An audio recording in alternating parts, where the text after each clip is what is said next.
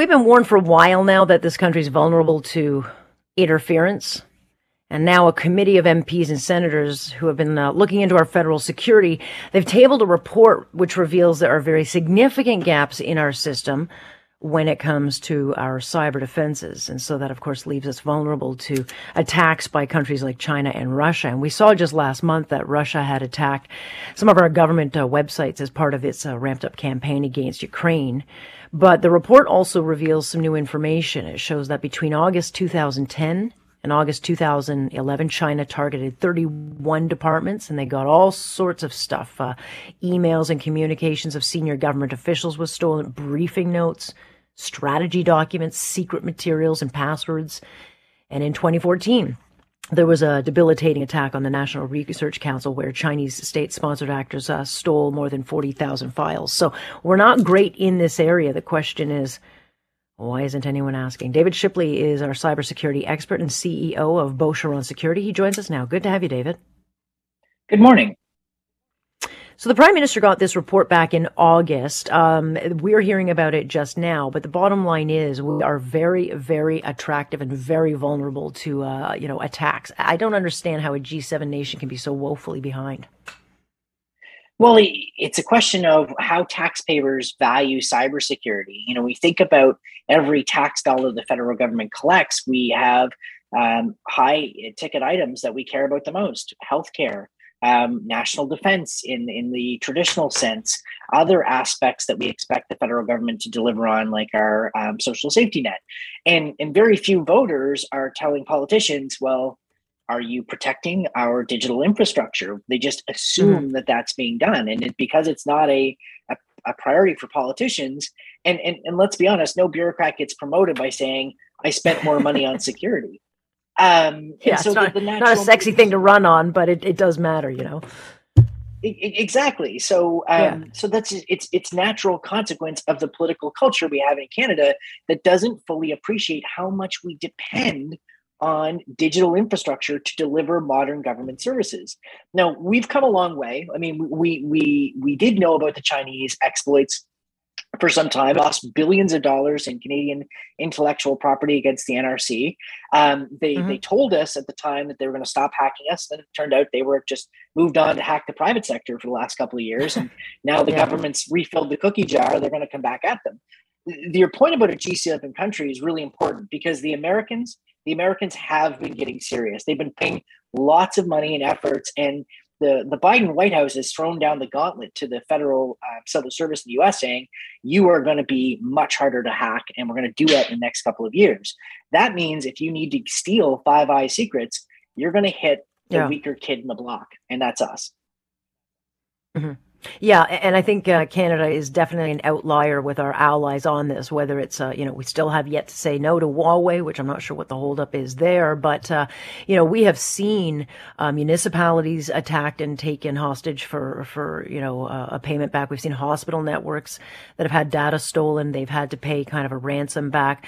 Um, a lot of people say, you know, the next war won't start with a weapon; it will be started at a keyboard. Um, so this is something that has been talked about for a long time, and now we're in this period period of time where the technology is there and the opportunities are great, David. And so someone is going to have to make it sexy and spell it out for Canadians why the investment's important.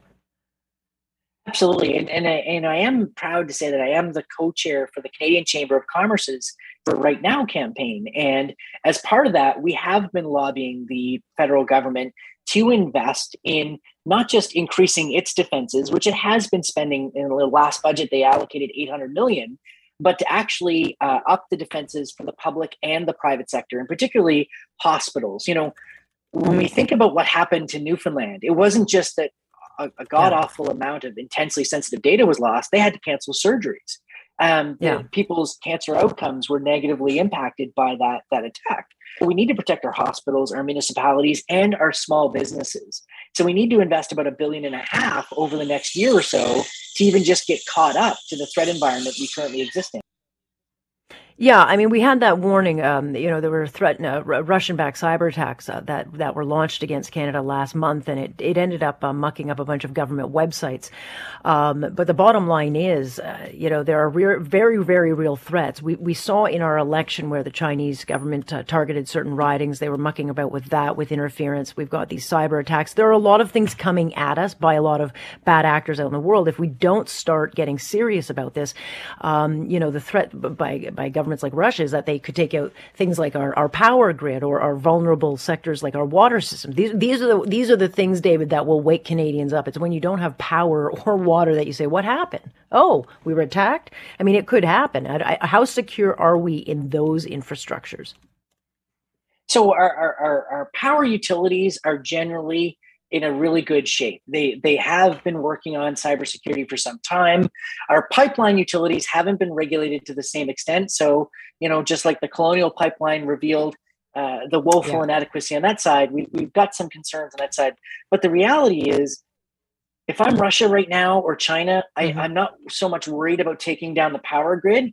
If I can cause the country to fall apart from the inside. Yeah.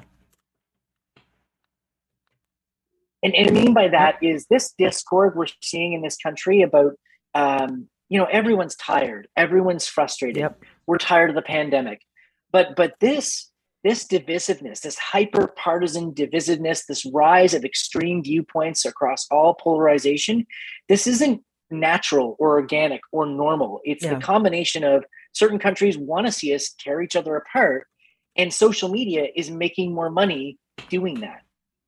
Yeah, yeah, I think you raise a really, really important point. You know, that Russia with the vaccines and China uh, have been sowing a lot of misinformation. It looks very, very real and it divides and it conquers and it's done, it's been very effective. Does, that actually, David, does not get a lot of conversation, but they are, these countries have been very much playing games with this pandemic and, and it has worked, I think, to, to large degrees. Well, they know that literally Russia is not stupid. They know that they cannot win in force of arms against the NATO countries. And of course, no one wins if this thing gets yeah. really out of hand.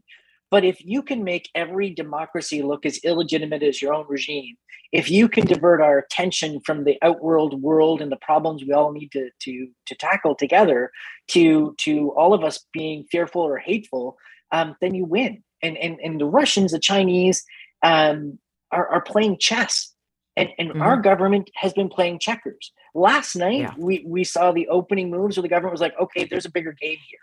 And they went after the money, which is actually not a bad play.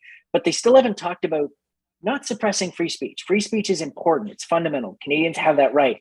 But but social media companies should not be profiting by making the most hateful, divisive content the most engaging out there.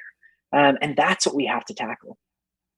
Yeah, it's a very, very difficult uh, task, but um, yeah, there's got to be some accountability, certainly. Nonetheless, stay tuned, David. Uh, very much appreciate your insight into this. Take care. Thank you. You too. Stay safe.